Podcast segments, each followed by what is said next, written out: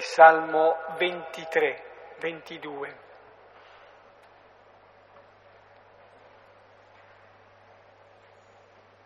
È il Salmo cosiddetto del buon pastore, del pastore bello, secondo l'espressione di Giovanni.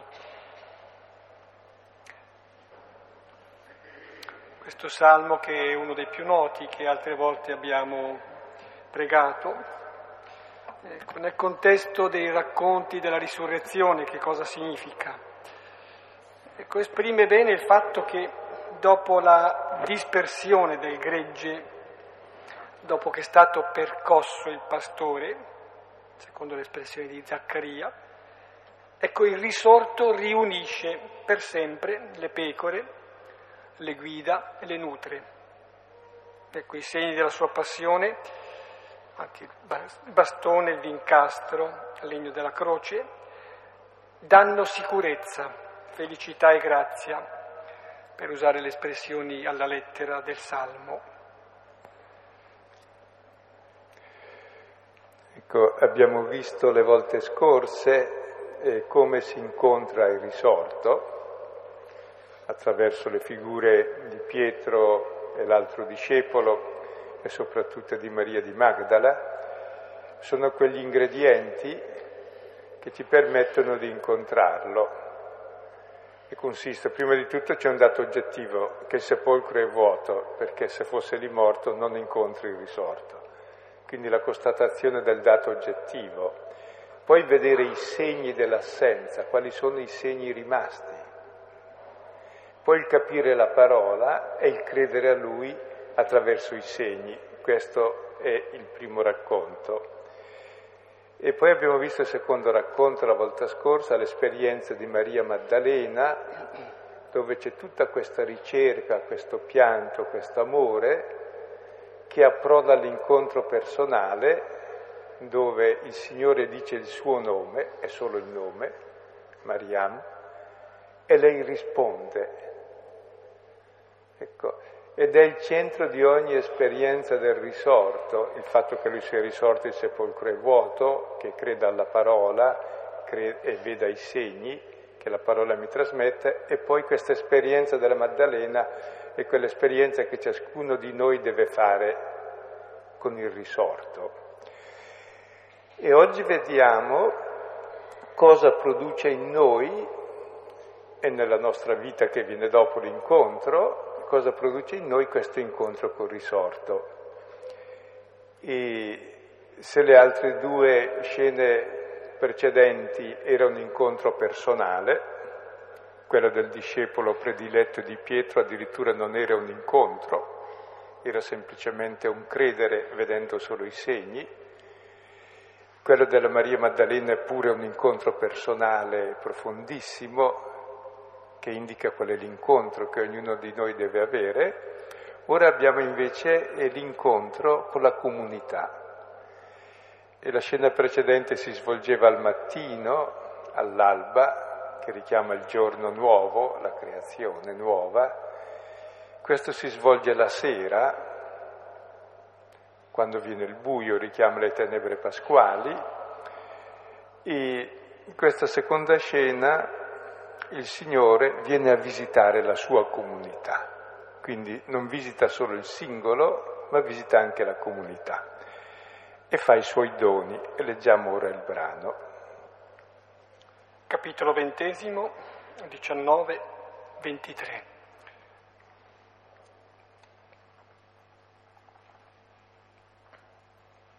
Essendo dunque la sera, quel giorno, il giorno uno dei sabati della settimana, ed essendo sprangate le porte dove erano i discepoli per la paura dei giudei, venne Gesù e stette nel mezzo e dice loro pace a voi. E detto questo mostrò loro le mani e il fianco. Allora gioirono i discepoli, avendo visto il Signore.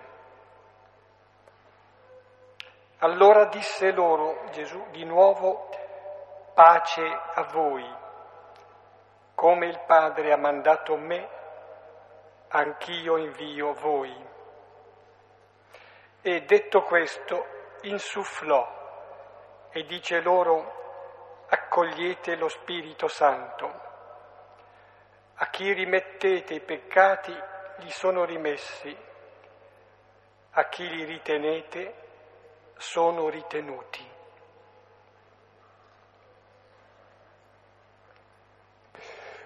Ecco, gli apostoli, la sera di Pasqua, gli apostoli discepoli, sono nella nostra situazione. Hanno sentito l'annuncio di Maddalena e delle altre donne, come dicono gli altri Vangeli, che hanno annunciato abbiamo visto il risorto. Il sepolcro era vuoto, l'ha visto anche Pietro, però loro non hanno incontrato il Signore, non l'hanno visto. E intanto è giunta la sera. Credo che fino a questo lunedì sera nessuno di voi ancora l'ha visto. Quindi sono come noi, non l'hanno visto. Per di più non hanno creduto al racconto della Maddalena. Se guardate il Vangelo di Luca, capitolo 24, attorno al versetto 11 seguenti, eh, si dice che quel che la Maddalena raccontò parve agli apostoli un vuoto deliramento di donne. Eh, non può essere che sia risolto. Sai, loro avranno avuto delle visioni perché gli volevano bene, erano un po' turbate, disturbate, ma poi gli passerà perché erano in fondo brave. Quindi gli apostoli hanno saputo dell'annuncio, non l'hanno visto e non hanno creduto a chi glielo annuncia. Ed è giunta la sera, la sera è la fine del giorno e questa sera è una sera che diventa piena di luce. Il Signore viene a visitarli come aveva promesso. Aveva detto per un po' non mi vedrete, ma poi tornerò da voi, verrò a visitarvi, non vi lascio orfani, anzi tornerò e vi darò il mio spirito e allora sarete in grado di conoscermi, di vivere della mia stessa vita e di sapermi testimoniare. Ecco, e la sera di Pasqua Gesù mantiene le sue promesse. Addirittura in Giovanni la Pasqua avviene, eh, scusate, la Pentecoste avviene la sera stessa di Pasqua. Eh, tutto il Vangelo è un gioco di anticipi, un intreccio, eh, di cose che poi si avverano dopo, ma che poi si avverano ancora dopo, perché prima c'è il seme, poi il fiore, poi il frutto, che a sua volta diventa seme, per cui Gesù ha già dato lo Spirito sulla croce, quindi è già anticipato, ma l'aveva già anticipato alla donna, l'aveva già anticipato addirittura nel dono del vino di Cana, l'aveva promesso alla Samaritana e questa sera lo dà. E tutta la nostra vita è un dono anticipato, il dono c'è e questa sera vediamo come i discepoli accolgono il dono. E tra l'altro il testo ci presenta quelle cose che sono fondamentali della nostra esperienza di fede, cioè cenacolo, è il luogo dove si celebra l'Eucarestia, dove si trovano riuniti. Nel cenacolo vedono le sue mani e il suo costato, cioè c'è la rappresentazione attraverso la parola e il racconto della passione del Signore e mentre c'è questa rappresentazione sono colmi di gioia, sono colmi di pace, finalmente si arrendono all'amore di Cristo e ricevono lo Spirito e allora diventano come Cristo e lo possono testimoniare. Questo è il racconto, e spiego prima. E quando si fa un racconto, quando racconta l'Evangelista, è preoccupato di dire quelle cose che non sono semplicemente capitate una volta a loro, poi non capiteranno più a nessuno. Aver visto il Signore è capitato alla Maddalena e è capitato ai primi e a nessun altro. L'Evangelista invece si preoccupa di dire della Maddalena e dei discepoli quegli aspetti delle esperienze che dobbiamo fare anche noi. Cioè anche se noi non lo vediamo, la pace, la gioia, la missione agli altri, il dono dello Spirito e il perdono, lo dobbiamo avere anche noi. E allora si sottolinea più che l'apparizione di Gesù agli Apostoli, i doni che fa agli Apostoli che sono anche per noi. E allora vediamo questo testo dove praticamente tutti i doni che Gesù aveva fatto nel Vangelo agli Apostoli vengono riproposti e accolti. Essendo dunque la sera di quel giorno, il giorno uno dei sabati della settimana, ed essendo sprangate le porte dove erano i discepoli per la paura dei giudei, venne Gesù e stette nel mezzo e dice loro pace a voi. Ecco, con la scena precedente c'è subito un contrappunto, era all'alba, ora siamo alla sera. Un altro contrappunto, eravamo nel giardino all'alba, qui siamo al chiuso con le porte sprangate. Quindi c'è come un passaggio eh, dalla luce all'ombra, dalla creazione al contrario della creazione, perché la sera l'ombra si mangia tutta la creazione, non vedi più nulla, non c'è più nulla, è simbolo della morte. E in questa sera Gesù viene. Tra l'altro si dice la sera di quel giorno, e per sé è un errore dire la sera di quel giorno, perché questa sera appartiene al giorno di domani secondo il computo antico del tempo. E invece la sera è di quel giorno. Cosa vuol dire? La sera che sarebbe la fine del giorno, in realtà appartiene a quel giorno che non ha più fine. Cioè ormai viviamo sempre in quel giorno, che è il giorno uno dei sabati, il giorno prima della creazione solo che resta sempre sera e buio fino a quando teniamo gli occhi chiusi. Quindi il problema è quello di aprire gli occhi e accogliere il dono di Dio. Ed è non una svista dell'autore dire venuta la sera di quel giorno, il giorno uno dei sabati, e no, la sera non è di quel giorno, fa parte del giorno dopo. E invece no, fa parte di quel giorno perché viviamo ormai nell'unico giorno che è quel giorno, che è il giorno del Signore. Quel giorno che non ha più né giorno né notte, perché come dice Zaccaria 14, la luce viene verso sera. Ed è un giorno che non conosce più tramonto. E noi viviamo sempre ormai in quel giorno. E ogni volta che leggiamo il Vangelo, ascoltiamo la parola, veniamo trasferiti in quel giorno. Leggiamo il Vangelo dicendo in quel giorno Gesù disse. E noi attraverso la parola ancora oggi ci troviamo in quel giorno in cui lui parla e ci troviamo davanti a lui che ci parla e ci dice le stesse cose. Perché la parola comunica esattamente quel che comunica. E Dio è parola e con la parola comunica se stesso. Allora come adesso. Se tu l'accogli, ce l'hai, se non l'accogli, vabbè, eh, resta lì. Resta ancora sera. Stavo notando, da un punto di vista visivo può essere interessante, scusate, interessante notare come ha un sepolcro, quello di Gesù, che è vuoto, qui c'è eh, come un altro sepolcro dove sono i discepoli, chiusi, non si dice il cenacolo, lì dove erano chiusi per paura, sono come morti di paura, non sono unificati certo dalla paura, la paura eh, li disgrega, sono qui come ammucchiati. E qui si manifesterà il Signore.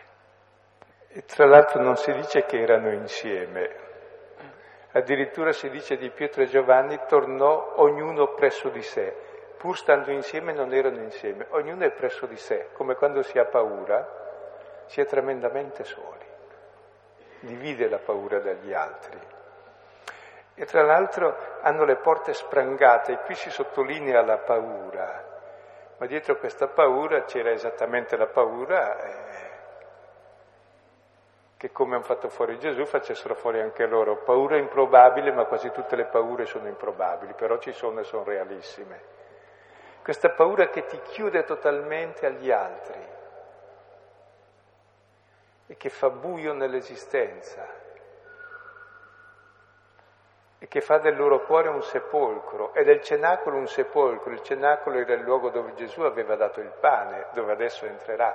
Ormai la loro stanza è un sepolcro, vivono di paura, di paura della morte vivono. E questa paura poi è condita quei sensi di colpa, io ho rinnegato il Signore, però anche tu sei fuggito, sei stati tutti... Quindi una paura condita da tutti i sensi di colpa, ma soprattutto paura.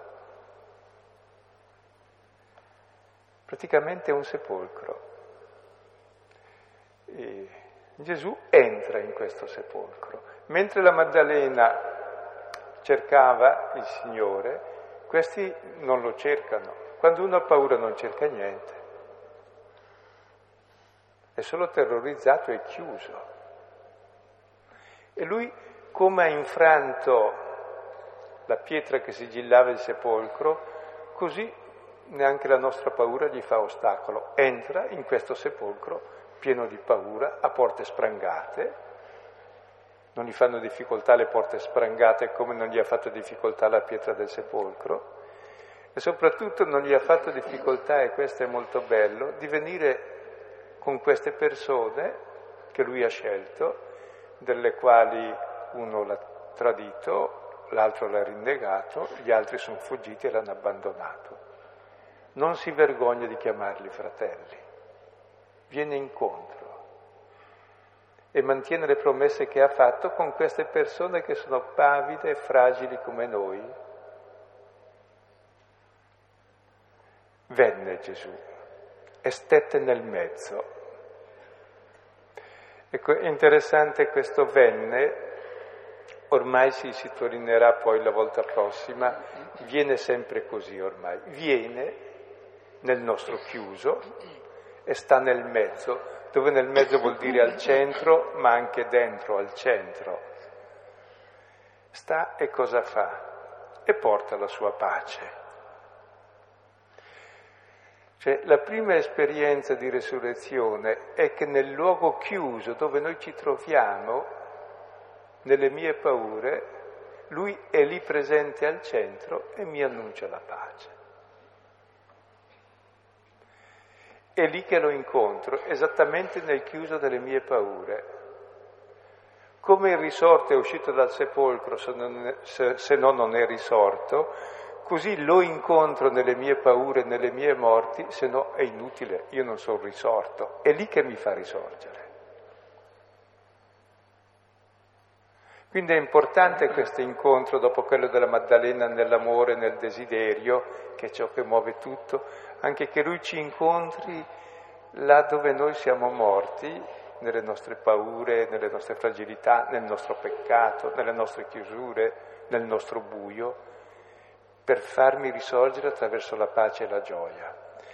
Quindi praticamente raccontando eh, l'apparizione ai primi discepoli nel cenacolo, vuol dire anche l'Apostolo Giovanni che scrive il Vangelo, come avviene anche in noi questo incontro nelle nostre zone buie e profonde, lui entra ed è lì che deve entrare, è lì che porta la pace ed è lì che io risorgo, se no non è vero che l'ho incontrato, perché incontrare il risorto vuol dire risorgere. Sta in mezzo.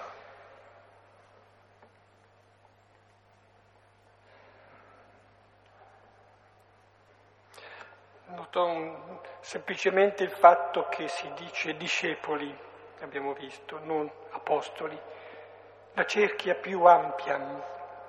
Poi tre verbi in sequenza, Gesù che viene, venne, prende l'iniziativa, noi lo cerchiamo, ma ancora più in verità è Lui che cerca noi. Venne, stette e al presente dice. Versetto ventesimo. Detto questo, mostrò loro le mani e il fianco. Allora gioirono i discepoli, avendo visto il Signore. Ecco, Gesù viene e cosa fa? Mostra le mani e il fianco. Praticamente in questo mostrare le mani il fianco, lui dà la sua carta d'identità, è il crocifisso, no? il segno dei chiodi e il fianco trafitto. Però dà anche di più della sua carta d'identità, che cioè il risorto è quell'uomo che hanno conosciuto il crocifisso. Le mano indica il potere, noi con la mano facciamo e disfiamo tutto. Le sue mani hanno lavato i piedi, le sue mani sono state inchiodate in croce, inchiodate al servizio dell'uomo. Questo è il potere della mano di Dio, del Signore, lavare i piedi e essere inchiodato al servizio d'amore dell'uomo. Ed è lì che conosciamo il Signore. E in queste mani vediamo tutta la vita di Gesù, tutto ciò che lui ha fatto e soprattutto il finale, il segno del suo amore estremo in quelle mani inchiodate al servizio d'amore. Ed è la contemplazione di queste mani che ci fa capire chi è il Signore per noi. Ed è quello che il Vangelo ha cercato di descrivere attraverso ciò che Gesù ha fatto e ora dopo la morte, nel risorto, vedi il sigillo, tra l'altro eh, verrà fuori poi in modo più esplicito nel brano successivo con Tommaso, e queste impronte dei chiodi sono proprio il sigillo di Dio, sì, mio Signore e mio Dio. E così vede il fianco, vedono il fianco, quel fianco che fu trafitto, Ecco, quel fianco trafitto da dove scaturì sangue ed acqua è la carne da, tu, da cui tutti noi siamo nati, è la ferita d'amore di Dio che ci genera ed è questa contemplazione delle mani e del fianco da cui fluisce la pace e la gioia. La pace che è la somma di ogni bene è il dono che ci viene da questo amore che vediamo nelle mani e nel fianco. Ed è ciò che capita a noi nella celebrazione eucaristica. Contempliamo la passione di Dio per noi ogni giorno, le sue mani annunciamo la tua morte, il suo fianco trafitto, il suo amore, la sua vita data per noi e il dono del suo spirito. Ed è questa contemplazione che ci fa vedere il Signore. Vedono le mani al fianco, vedono il Signore e gioirono. E la gioia è il segno della presenza di Dio. Pace e gioia. Lui dice pace, una pace che diventa gioia, una gioia pacifica e una pace gioiosa. Sono due cose che sempre ci mancano. La gioia e la pace sono il segno della presenza del risorto. Non solo sono il segno della presenza del risorto, ma sono il segno che tu sei risorto perché sei nella pace e nella gioia. E se nella pace e nella gioia sei in pace quando hai raggiunto l'obiettivo e nella gioia quando sei nell'amore, sei nella vita. Se no sei nella pena che ti manca le cose essenziali. E con l'esperienza di Gesù risorto che sta in mezzo a noi e ci mostra le sue mani e il suo fianco, è un'esperienza di pace e di gioia. Perché? Perché conosco chi sono io per Dio e chi è Dio per me. Dio è colui che per me porta quelle mani inchiodate, quel fianco trafitto. Lui è così per me e io chi sono per lui. Sono oggetto del suo amore infinito e questa è la pace e la gioia che viene dalla risurrezione. Ed è bello vedere che lui mostrò e poi si cerca sempre di evitare non si dice mai, descrivendo direttamente la scena, che loro vedono il Signore, lo si dice avendo visto, cioè dopo che l'hanno visto. Perché il Vangelo cerca di sottolineare non il fatto unico che è capitato a loro, che l'hanno visto, ma ciò che capita a noi che non lo vediamo. Anche noi, il Signore viene a visitarci nel nostro buio, sta lì ci dona la pace e ce la dona facendoci vedere, mostrandoci il suo amore per noi, le sue mani al suo fianco e da qui scaturisce la gioia.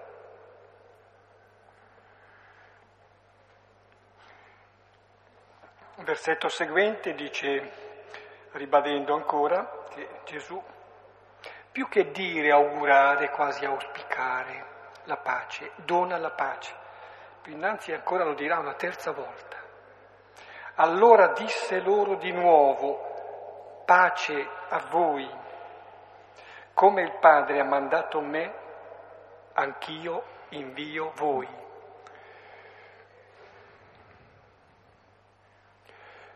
E c'è prima tutta questa sosta contemplativa, mostrò loro le mani e il fianco e gioirono, che è praticamente il centro del racconto, perché vedono il Signore nelle mani e nel fianco. Quindi il centro del racconto della resurrezione è la contemplazione di queste mani e di questo fianco. E se ricordate tutto il Vangelo di Giovanni voleva portare a contemplare colui che abbiamo trafitto. Quindi tutto il Vangelo è contemplazione di queste mani e di questo fianco. Ed è da questa contemplazione che scaturisce la gioia. Ed è da questa gioia, vedete l'occhio diventa cuore che gioisce, e da questa gioia nasce la parola di missione, cioè la gioia o la tristezza sono il principio di ogni nostra azione. Quando siamo tristi, siamo chiusi, non facciamo nulla di buono, o facciamo nulla o facciamo solo male a noi e agli altri. E la gioia è il principio di ogni azione positiva. La gioia del Signore è la nostra forza, è la forza di una vita nuova e risorta, è la forza di una vita nell'amore. Ed ecco che dopo questa contemplazione, dopo che l'occhio è diventato gioia, ora questa gioia diventa missione in obbedienza alla parola. E Gesù dice, come il Padre ha mandato me, anch'io mando voi. Sono le stesse parole, come io amo vo- amai voi, anche voi amatevi gli uni gli altri. Vi ho dato un esempio, come io lavai i piedi a voi, lavatevi i piedi gli uni gli altri. Cioè Gesù si identifica con noi. Lui è stato inviato dal Padre a rivelare l'amore del Padre, appunto, verso gli uomini. E noi diventiamo come Lui. Siamo figli che rivelano l'amore del Padre ai fratelli.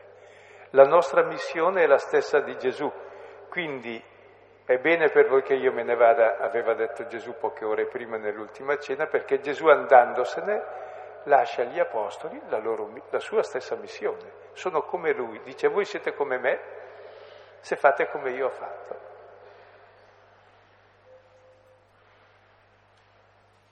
Avete mia stesso, il mio stesso spirito, il mio stesso padre, gli stessi fratelli da amare, fate come me. Questa è la missione che affida non ai primi soltanto, a ciascuno di noi. Se, l'amore è sempre missione, ti manda verso l'altro, ti porta fuori di te. E l'uomo è missione, è rivolto all'altro, altrimenti è non uomo, è nel chiuso della tomba. E con queste parole noi diventiamo figli, perché andando verso i fratelli che noi diventiamo figli, perché abbiamo l'amore del Padre.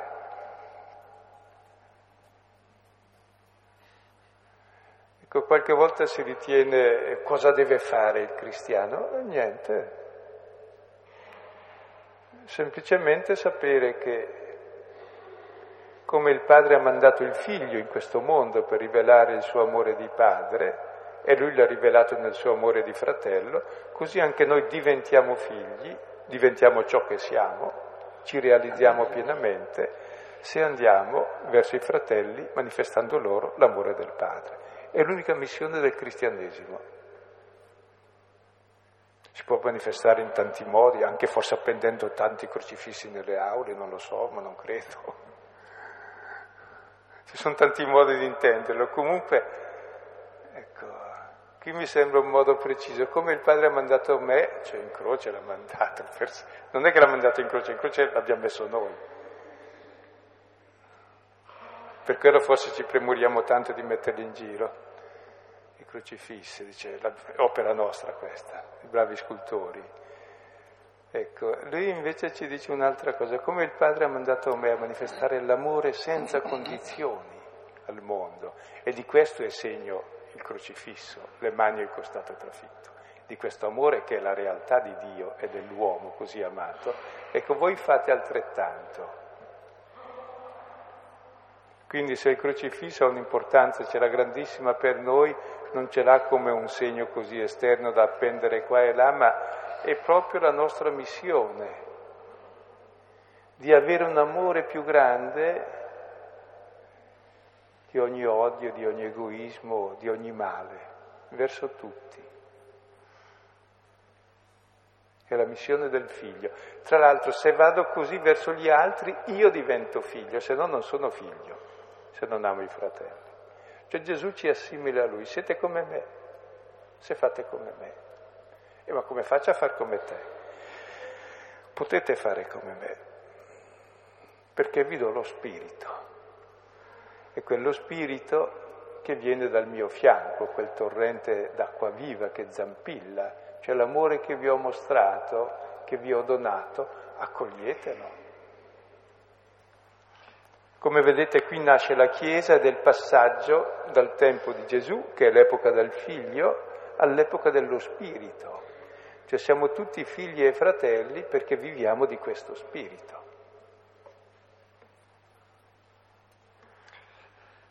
E detto questo, insufflò e dice loro, accogliete lo Spirito Santo. Gesù insufflò, e questa parola è rarissima nel Nuovo Testamento, c'è solo una volta, e nell'Antico esce due volte. Quando Dio insufflò in Adamo, fatto dall'argilla, dalla terra, il, la vita, e quando lo Spirito in Ezechiele 37 soffia dentro le ossa aride per farli rivivere. E la citazione appena fatta, cioè che nel primo libro della Bibbia si dice appunto del soffio che dà inizio alla vita eh, dell'uomo, dell'Adam primitivo, e all'ultimo libro, che questo del Vangelo, negli ultimi fatti raccontati da Giovanni, ecco questo spirito che viene dato e che qui viene confermato, viene approfondito fino ad essere la, la vita, il soffio stesso di Dio, direi che quasi raccoglie un po' il significato di tutto il percorso biblico, da quel soffio iniziale a questo soffio, insufflazione finale, più di così, Dio da se stesso, la sua vita.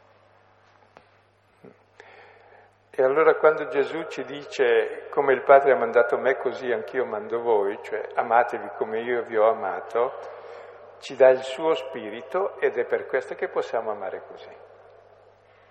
Cioè non è che ci dà un ordine, perché se mi dà un ordine dico beh tiente lì di ordini, invece mi dà lo spirito, lo spirito è la vita, e la vita del figlio è l'amore del padre, e l'amore del padre, e scusate, la vita del padre è l'amore del figlio, ci dona di vivere nella Trinità, Gesù, nell'amore del padre e del figlio che si riversa sui fratelli, ed è per questo che possiamo compiere la sua missione. E questo dono Gesù ce l'aveva già fatto, no? Sulla croce. Cosa dice il risorto? Lo dice ancora a noi, accogliete il dono. Lui l'ha già fatto il dono, solo che non ha ancora trovato uno che l'abbia accolto. Sono ancora tutti chiusi nelle paure perché il dono gliel'ha fatto, ma loro non l'hanno accolto. La Maddalena sì, ma non gli hanno creduto. Quindi il problema ormai è accogliere il dono. Un dono se non è accolto non esiste, cade a terra, non se ne vive. Così tutta la vita cristiana non è altro che accogliere giorno dopo giorno questo dono e tra l'altro si mette accogliete Spirito Santo senza articolo in greco, che è rarissimo, per cui nelle traduzioni qualcuno dice, ma forse non intende lo Spirito Santo, ma intende una forza divina che... No, no, è proprio Spirito Santo dove non si usa più l'articolo perché l'articolo determinato lo, sappiamo che è lo Spirito di Gesù per forza, è quello che ci ha dato dalla croce. Però l'articolo è indeterminato come nel battesimo che dice sarete battezzati in Spirito Santo.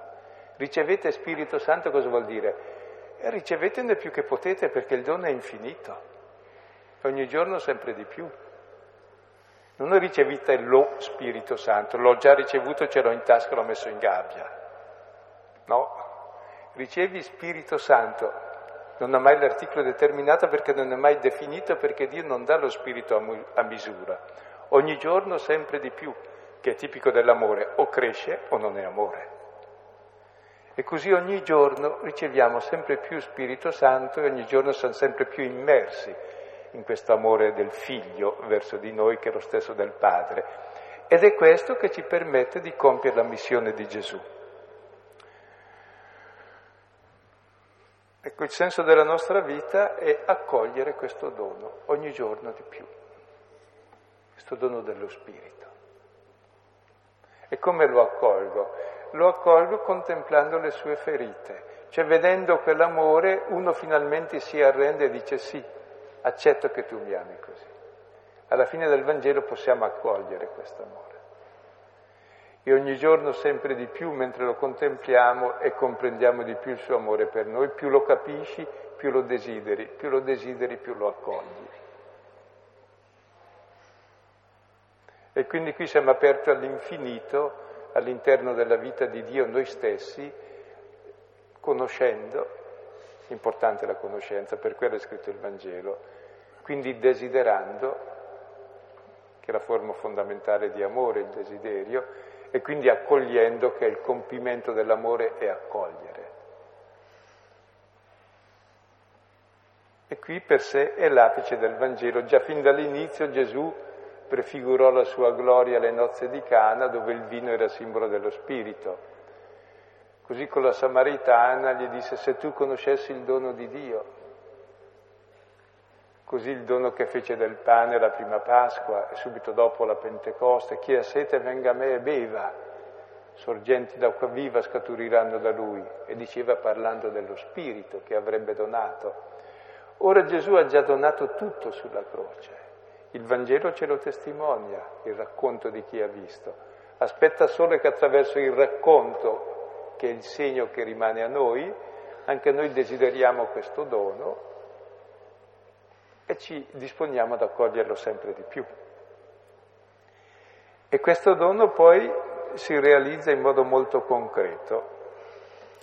A chi rimettete i peccati gli sono rimessi, a chi li ritenete sono ritenuti. Lo Spirito di Dio si manifesta in una cosa molto semplice, nel perdonare i peccati.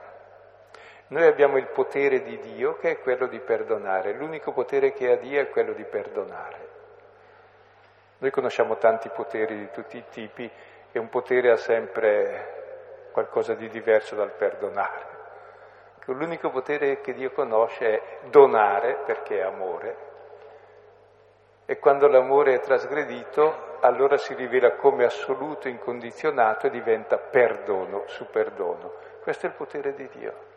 E noi abbiamo tutto il potere di Dio, perdonare.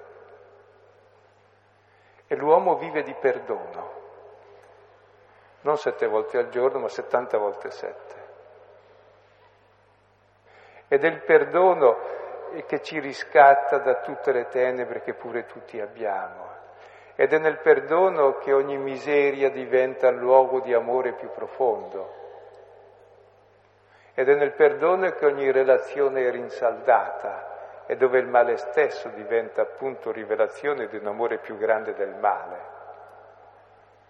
Quel potere di perdono. Come vedete in questo testo abbiamo la sintesi di tutti i doni finali che il Signore lascia in eredità a noi, a noi che siamo chiusi nel sepolcro, è importante entrare nel sepolcro, nel sepolcro delle nostre paure, è importante entrarci perché ci siamo dentro e lui ci incontra dove siamo, mentre noi siamo sempre fuori fintamente da lì. Invece è proprio lì che porta la pace e la gioia, sono i primi doni. Questa pace e questa gioia che viene da che cosa? Non da perché sono un po' strambo e così rido sempre perché tutto mi va bene, no? Dalla contemplazione dalle mani e dal costato. Cioè contemplando il suo amore capisco chi è Dio, lo vedo, nel suo segno particolare, la croce. Capisco chi è Lui e capisco chi sono io. E questo mi dà pace e gioia. E questa pace e gioia diventa amore che mi manda verso gli altri per vivere come lui è vissuto nei miei confronti. E per fare questo mi dà il suo spirito, mi dice finalmente accoglilo, ricevi, accogli amore che io da sempre ho per te e vivi di questo. E se perdono ho questo amore, se non perdono non ho, non ho questo amore. Perché se ho l'amore del padre e del figlio, necessariamente perdono i fratelli. Se non li perdoni, non ho l'amore del padre, che ama tutti come figli. Non ho l'amore del figlio, che ama tutti come fratelli. Il perdono è l'essenza della Chiesa. Siamo chiamati a testimoniare il perdono, che è un miracolo più grosso che risuscitare i morti, perché i morti muoiono ancora se risorgono, prima della risurrezione finale. Mentre invece se io perdono uno, io nasco come figlio di Dio, proprio perdonando, divento come Dio, che ama senza misura. E anche l'altro gli accordo di essere figlio di Dio. Lo amo con l'amore del Padre perché? Perché è figlio di Dio. E la vita è bella dove c'è perdono, se no è spietata. E se perdonate i peccati gli sono rimessi, che vuol dire se non perdono non gli sono perdonati i peccati. Non perché Dio non perdoni, Dio in cielo perdona sempre, ma sulla terra abbiamo noi il potere di perdonare e ciò che noi non perdoniamo non è perdonato. Infatti posso vendicarmi, posso far tutto. E domandiamo dov'è Dio? Dice, io sono qui che sono morto in croce. E tu cosa fai? Ti ho dato il mio spirito perché tu perdoni e diventi come me sulla terra. Ciò che Dio è in cielo che perdona è affidato a noi sulla terra, il potere di Dio che è perdono. Quindi è responsabilità nostra.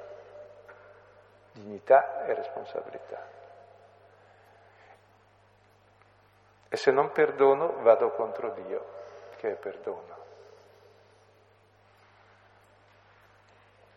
E a chi li ritenete sono ritenuti, dice, ma allora devo perdonare o devo ritenere i peccati? So, se capite, sembra una contraddizione, no?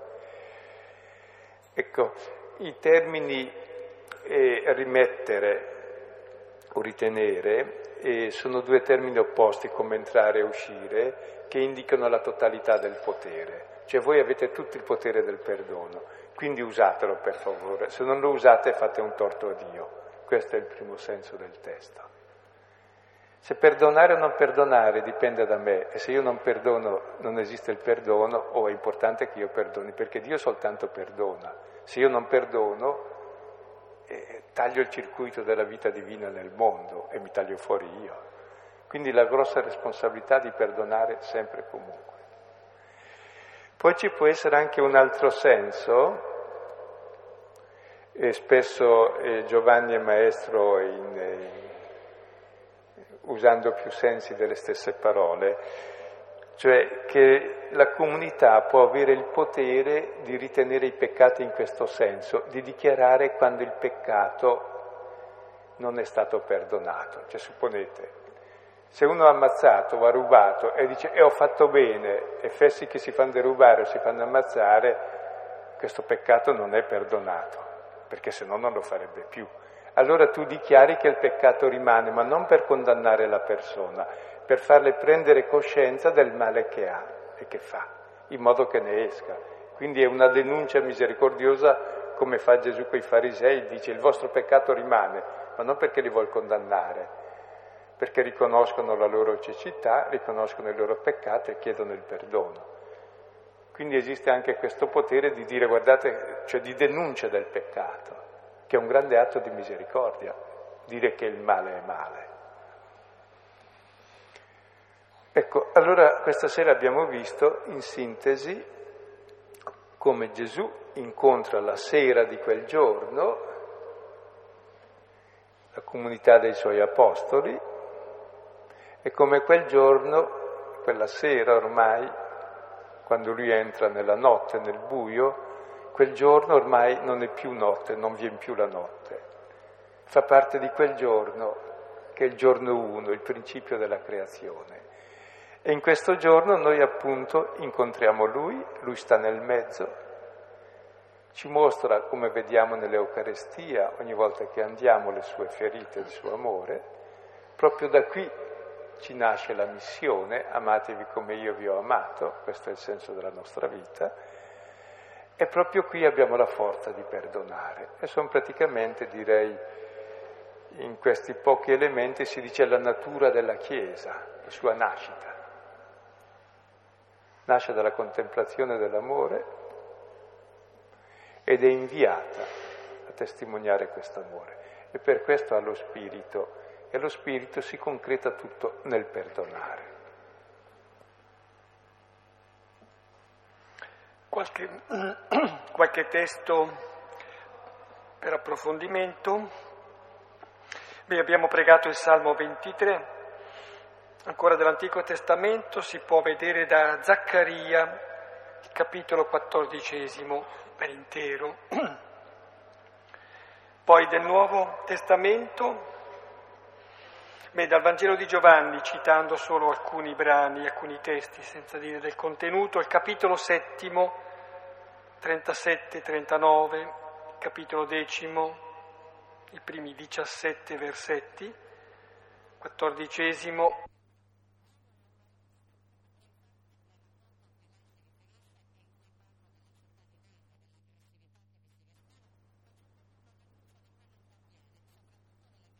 di Matteo sul perdono, capitolo diciottesimo, 19-35. Poi due citazioni da Paolo, lettera ai Galati 5-22. Sono il frutto dello Spirito. Poi seconda Corinti, capitolo quinto, 14 fino al capitolo sesto, versetto secondo. Ecco qui sostiamo. menzionato che chi è nel peccato e non lo riconosce non si può, non è perdonabile. Pensavo che invece il perdono fosse aperto anche a chi non, lo, non si riconosce peccatore.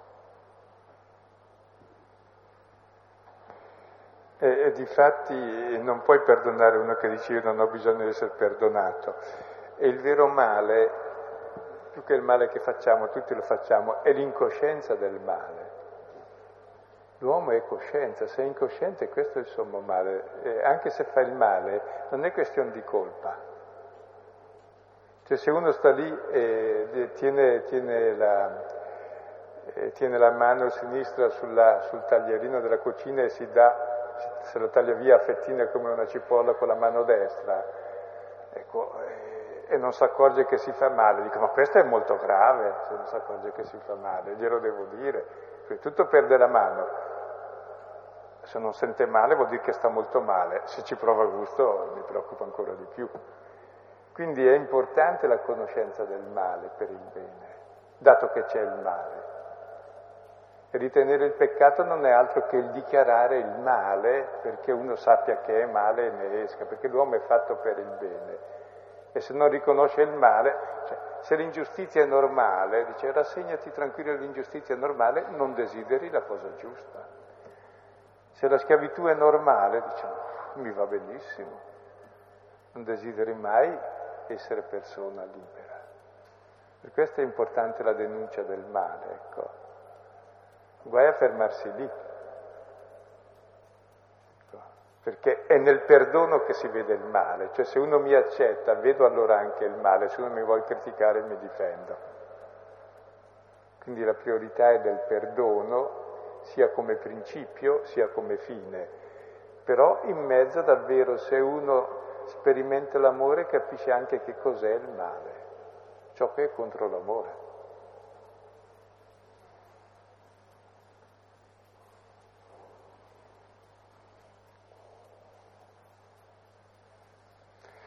Tra l'altro una cosa, questo perdono è riservato non agli apostoli, ai loro successori che sono pochi, ma ai discepoli, dice espressamente l'Evangelista. Discepoli siamo tutti e sempre. Tutti siamo chiamati a perdonare. tutti viviamo di perdono. Poi qual è il modo del perdono non si specifica, vuol dire tutti i modi sono buoni. Sappiamo che c'è il modo sacramentale, e quello è buono, c'è il battesimo, il primo atto di perdono, e c'è il perdono fraterno da esercitare nella quotidianità. Quindi ogni forma di perdono rientra come manifestazione dello Spirito. Volevo, volevo chiederle invece ehm, come una persona perdona se stessa. Non, ha, non ho capito questa, questo passaggio. Beh, bisogna intendersi sui termini. Io credo che noi non ci possiamo mai perdonare. Sono gli altri che ci perdonano. E allora, mm, se mi sento accettato, mi accetto anch'io. E se uno mi perdona, mi perdono anch'io. Perché per sé uno da solo non si perdona. Come uno da solo non si accetta, come uno da solo non si accarezza, insomma, è un altro perché è un segno di amore e l'amore me lo dà l'altro.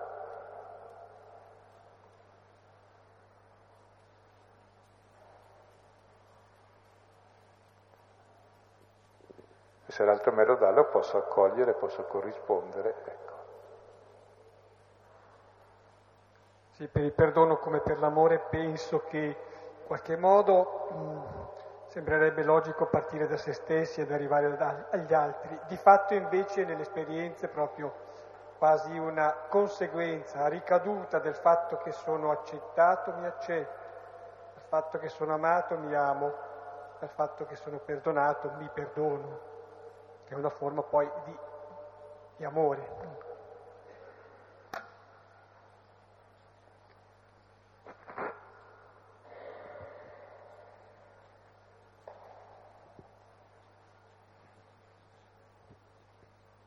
Io volevo avere due precisazioni. La prima è se era corretto interpretare questa ehm, cosa del perdono come fondamento proprio del sacramento della riconciliazione, oppure se era, come si è detto prima, un discorso più vasto. E la seconda era il riferimento che è stato fatto al ehm, libro di Ezechiele, credo, ecco, di cui mi è sfuggito il, ehm, il, il numero del capitolo, per piacere. Grazie.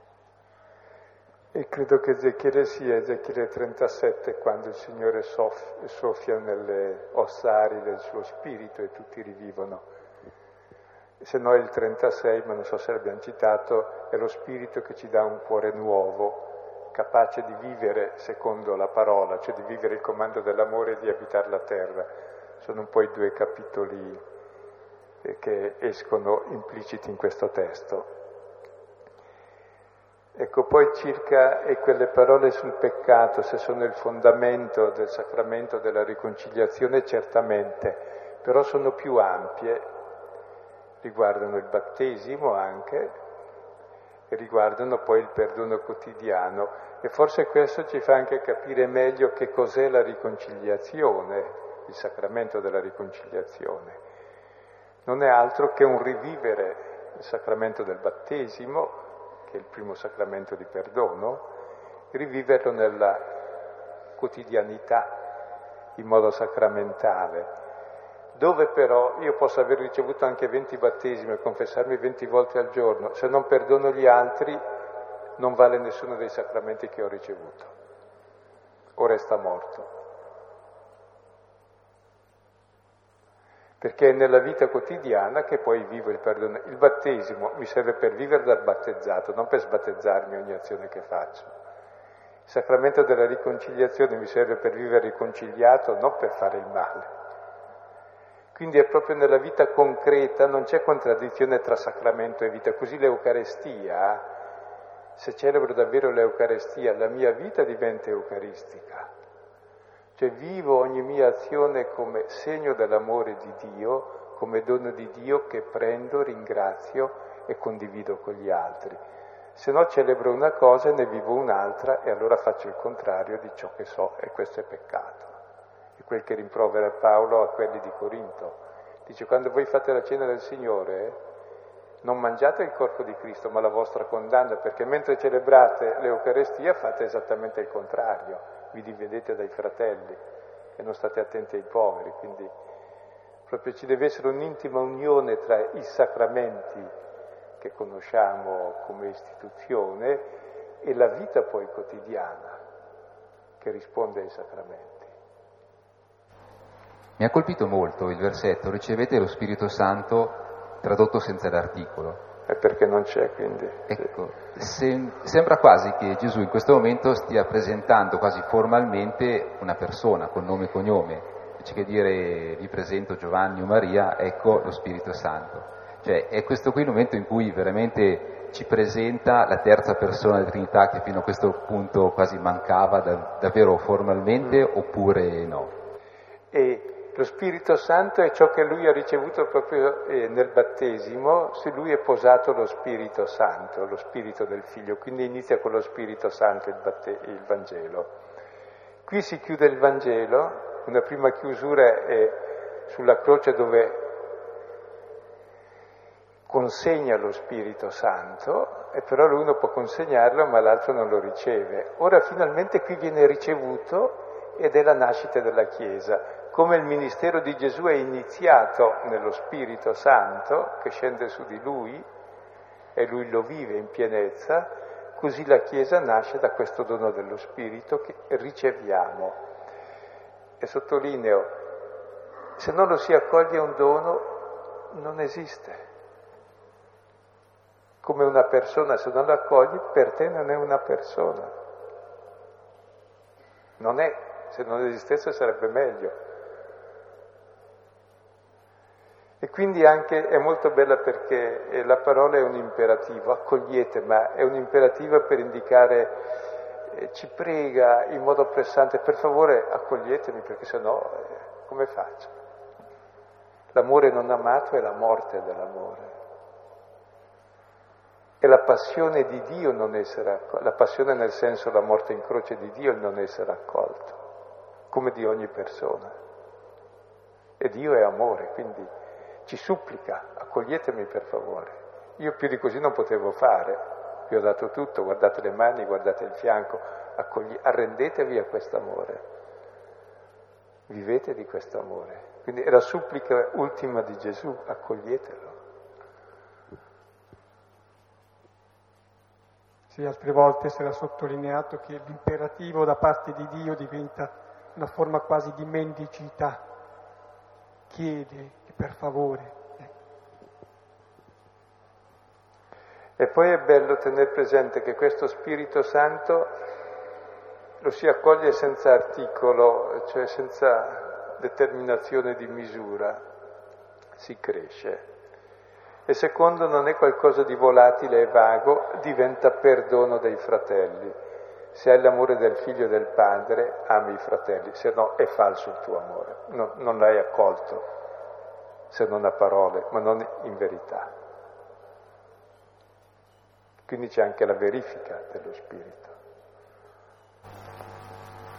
Io volevo mm, dire una cosa importante, eh, perché ehm, ho soltanto sentito la registrazione della prima serata e mi è sembrato che si è parlato di un talamo nel quale il Signore eh, fa uno sposalizio o, o sbaglio nella prima volta? o me lo sono inventato. Scusa, non sento bene se parla più lentamente, allora, più vicino. Sì. Eh, questo costato e queste mani, eh, questo incontro che fa il Signore con i discepoli, eh, questa sera mi ha portato eh, a riflettere sul matrimonio, su un, eh, proprio sul, um, su quello che si dice nel momento del matrimonio, ti sarò fedele sempre, nella ehm, gioia, nel dolore, ehm, nella buona e nella cattiva sorte e, mm, e questo è possibile eh, nel perdono.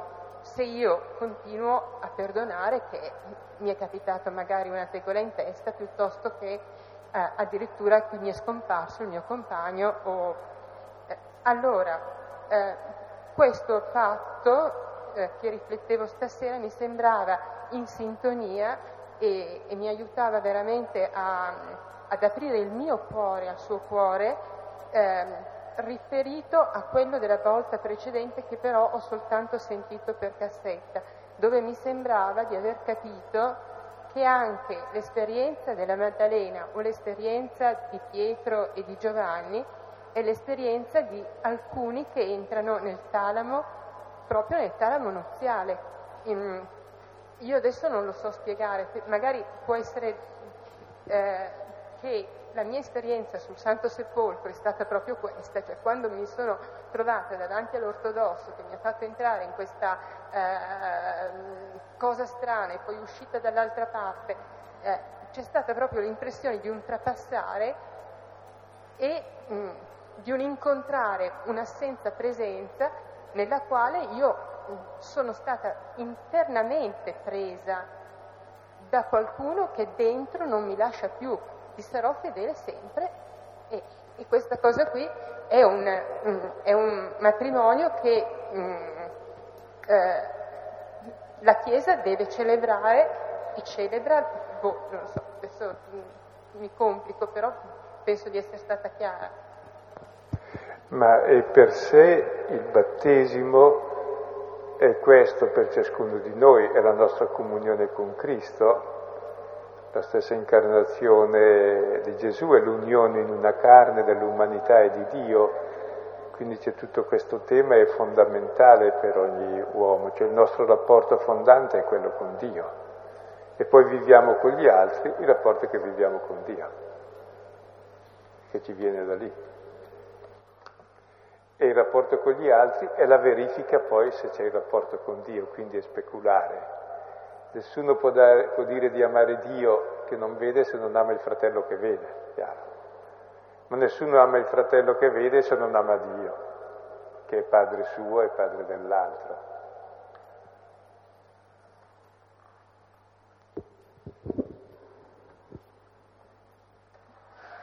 Mi ha colpito il versetto del, ehm, dei discepoli che contemplano il fianco e le mani e gioiscono. Cioè, sembrano quasi, so, una contraddizione, cioè quando magari capita di vedere una sofferenza, comunque i segni di una sofferenza, il primo sentimento che almeno me viene, comunque a cui pensare è di tristezza, di, di compassione e non quello della gioia. Allora, non so, faccio fatica a capire come questo sentimento di gioia e pace si innestano in questo, questo contesto.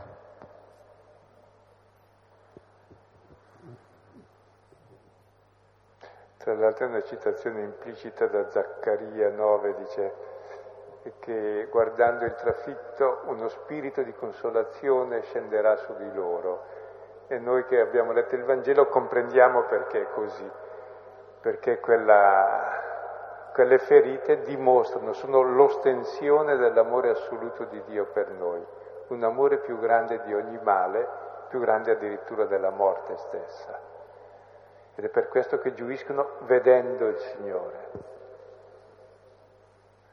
Tra l'altro è bello che quando si dice vedere il Signore nei racconti di Giovanni, lo si usa sempre eh, con verbi non all'indicativo, e qui avendo visto è un participio passato, cioè è un verbo indiretto per dire che l'indicativo principale è che giuirono, perché io non lo vedo, ma non è importante vedere, l'importante è giuire perché è questa gioia vedendo le ferite che mi fa capire chi è il Signore e me lo fa vedere coi sensi spirituali.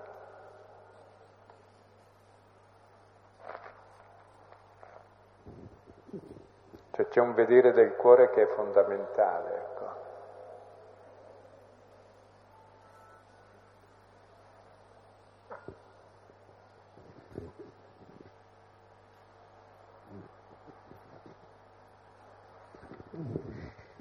Voglio sapere come mai, visto che eh, è tramite il perdono che ognuno di noi si compie, ho così, spe- ho così tanto spesso la sensazione che il perdono comporti una rinuncia a sé. Sì, è vero, sì. Cioè il perdono è la rinuncia al male che c'è in me in fondo, che lotta contro il male dell'altro. Ed è la nascita mia come uomo libero dal male, però eh, nascere costa. Costa, poi ci si accorge che è bene, ma sul momento davvero eh, perdonare è l'atto più divino che possiamo fare.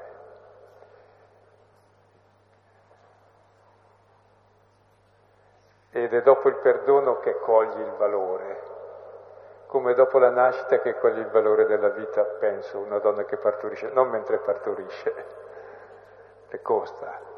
Ecco, poi è piena di gioia perché è nato l'uomo nuovo, così nel perdono io nasco come uomo nuovo e ho la gioia e la pace e se non perdono non ho né gioia né pace. Sono inquieto, cioè ho il male che denuncio all'altro.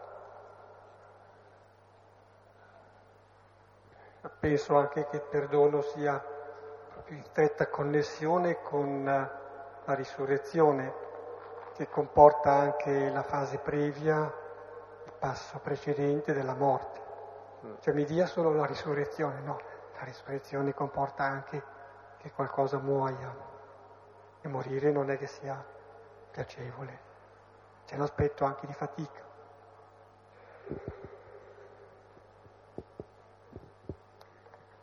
Riguardo al perdono volevo dire questo, che mm, pensavo, vedevo il Padre nostro quando diciamo perdona noi i nostri debiti come noi perdoniamo i nostri debitori.